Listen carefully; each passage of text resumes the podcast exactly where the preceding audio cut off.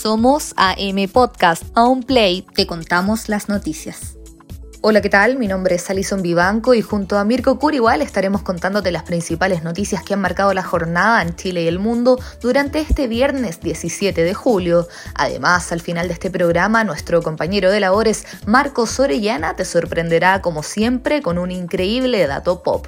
Para comenzar, nos trasladamos hasta Osorno para contarte que cuatro hospitalizados y 37 posibles afectados ha dejado un brote de triquinosis tras el faenamiento irregular de cerdos. Uno de los hospitalizados está en estado crítico y cabe destacar que esta infección se adquiere al comer larvas en carne cruda o poco cocida. Los parásitos pueden alojarse en los músculos de las personas y requieren un complejo tratamiento médico. El Ceremi de Salud, Felipe Vergara, comentó en esta oportunidad que la infección se habría transmitido por el consumo de alimentos como longanizas y salame, que por ahora ha afectado a distintas personas desde Valdivia hasta Castro.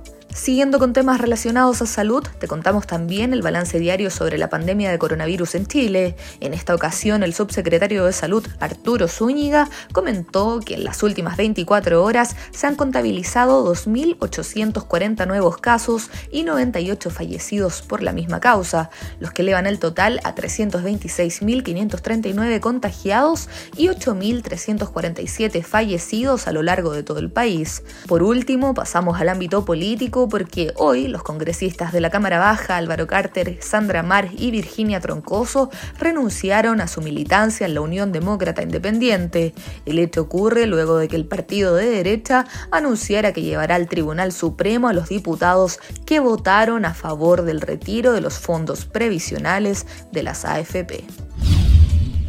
Vamos con noticias del mundo y comenzamos con las cifras de la pandemia del coronavirus que registra este 17 de julio a 14 millones de personas contagiadas y más de 594 mil muertos en todo el mundo. Estados Unidos sigue siendo el país más afectado con más de 3,6 millones de personas contagiadas y ya bordean los 138 mil fallecidos. Le sigue en Brasil, que supera los 1,9 millones de casos y acumula cerca de 77 mil muertos, mientras que India ya registra más de un millón de contagiados y 25 mil fallecidos y el ministro de Desarrollo Productivo y Economía Plural de Bolivia, José Abel Martínez, dio positivo a coronavirus y es el séptimo ministro contagiado este mes en el gabinete de la presidenta Yanin Áñez, quien también tiene coronavirus. Martínez se suma a sus colegas de Presidencia, Relaciones Exteriores, Salud, Minería, Hidrocarburos y Economía y Finanzas Públicas. Mientras que en paralelo, este viernes también se confirmó el fallecimiento a los 70 años de Francisco Cuellar, diputado del Partido Movimiento al Socialismo en Bolivia, según informó el viceministro de Seguridad Ciudadana, Wilson Santa María, el diputado tenía sospecha de COVID-19. Con esto se convierte en el segundo diputado en fallecer con sospechas de coronavirus, sumándose a la muerte de Julio Jiménez hace dos semanas, perteneciente al mismo partido. Y a continuación les vamos a contar sobre un nuevo síntoma del coronavirus según un estudio español. Esto porque médicos de España reportaron que en ciertos casos hay quienes también tienen sarpullidos al interior de su boca. Este sería el nuevo síntoma que parecería agregarse a la larga lista que existe alrededor de esta enfermedad que llevó a centenares de millones de personas a estar confinadas en todo el mundo. Estas erupciones se conocen en el mundo médico como enantema. Un enantema es un sarpullido en las membranas mucosas que es muy común en pacientes con enfermedades virales como la varicela o enfermedad en las manos, pies y boca. Son características de muchos sarpullidos virales que se afectan a las membranas mucosas fue lo que señaló la doctora Michelle Green del Hospital Linux Hill de Nueva York. El informe médico fue publicado por la Asociación Médica Americana el pasado 15 de julio que indicó que de 21 pacientes con COVID-19 y erupción cutánea, 6 tenían enantema Todavía no se sabe qué tan común es este nuevo y extraño síntoma de COVID-19, sin embargo recordemos la larga lista de síntomas informados del coronavirus que hasta el momento serían dificultad para respirar, dolor en el pecho, incapacidad para hablar o moverse, A eso se agrega la fiebre, tos seca, cansancio, molestias y dolores en el cuerpo, dolor de garganta, conjuntivitis, dolor de cabeza, pérdida de sentido del olfato y el gusto, erupciones cutáneas, pérdida de color en los dedos, en las manos y en los pies, y ahora se sumarían sarpullidos en el interior de la boca. Y ahora nos vamos a Argentina porque el expresidente Carlos Menem se volvería a casar según medios argentinos.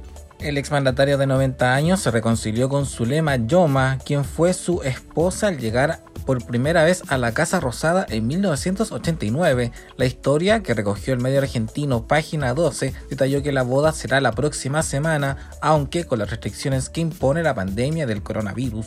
Carlos Menem y Yoma, de 77 años, reconciliaron en enero de 2020, luego de más de tres décadas de su divorcio.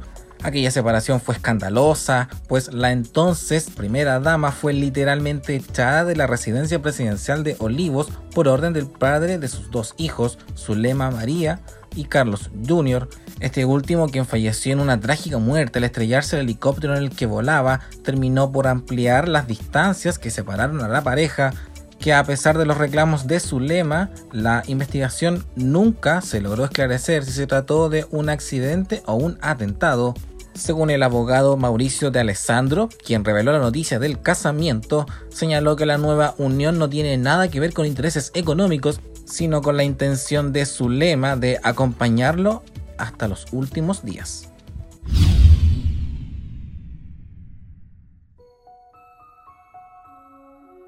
Dato Pop. ¿Sabía usted que hoy, pero en el año 1955, abre sus puertas el centro de diversiones Disneyland en la ciudad estadounidense de Anaheim, en California? En aquel momento cuenta con solo 18 juegos mecánicos y atracciones. Posteriormente suma más de un centenar y además se extiende a través de diversas ciudades del planeta.